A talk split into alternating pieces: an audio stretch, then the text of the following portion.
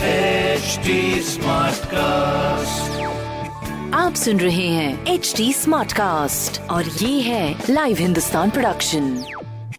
हाय, मैं हूँ fever RJ Sheba और आप सुन रहे हैं आगरा स्मार्ट न्यूज़ और आज मैं ही दूंगी अपने शहर आगरा की जरूरी खबर। सबसे पहली खबर ये है, आगरा रेल मंडल में 1 साल के बाद में प्लेटफॉर्म टिकट मिलना फिर से शुरू हो गया है।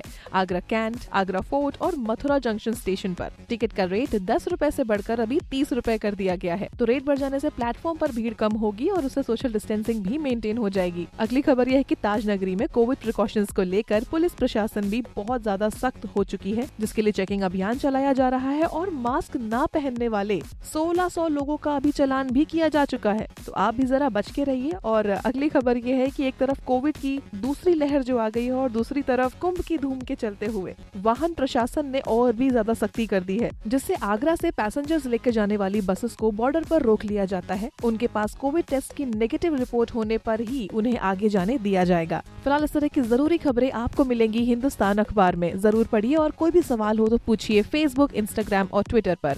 हमारा हैंडल है @HT SmartCast और इस तरह के पॉडकास्ट के लिए लॉग ऑन टू www.HTSmartcast.com।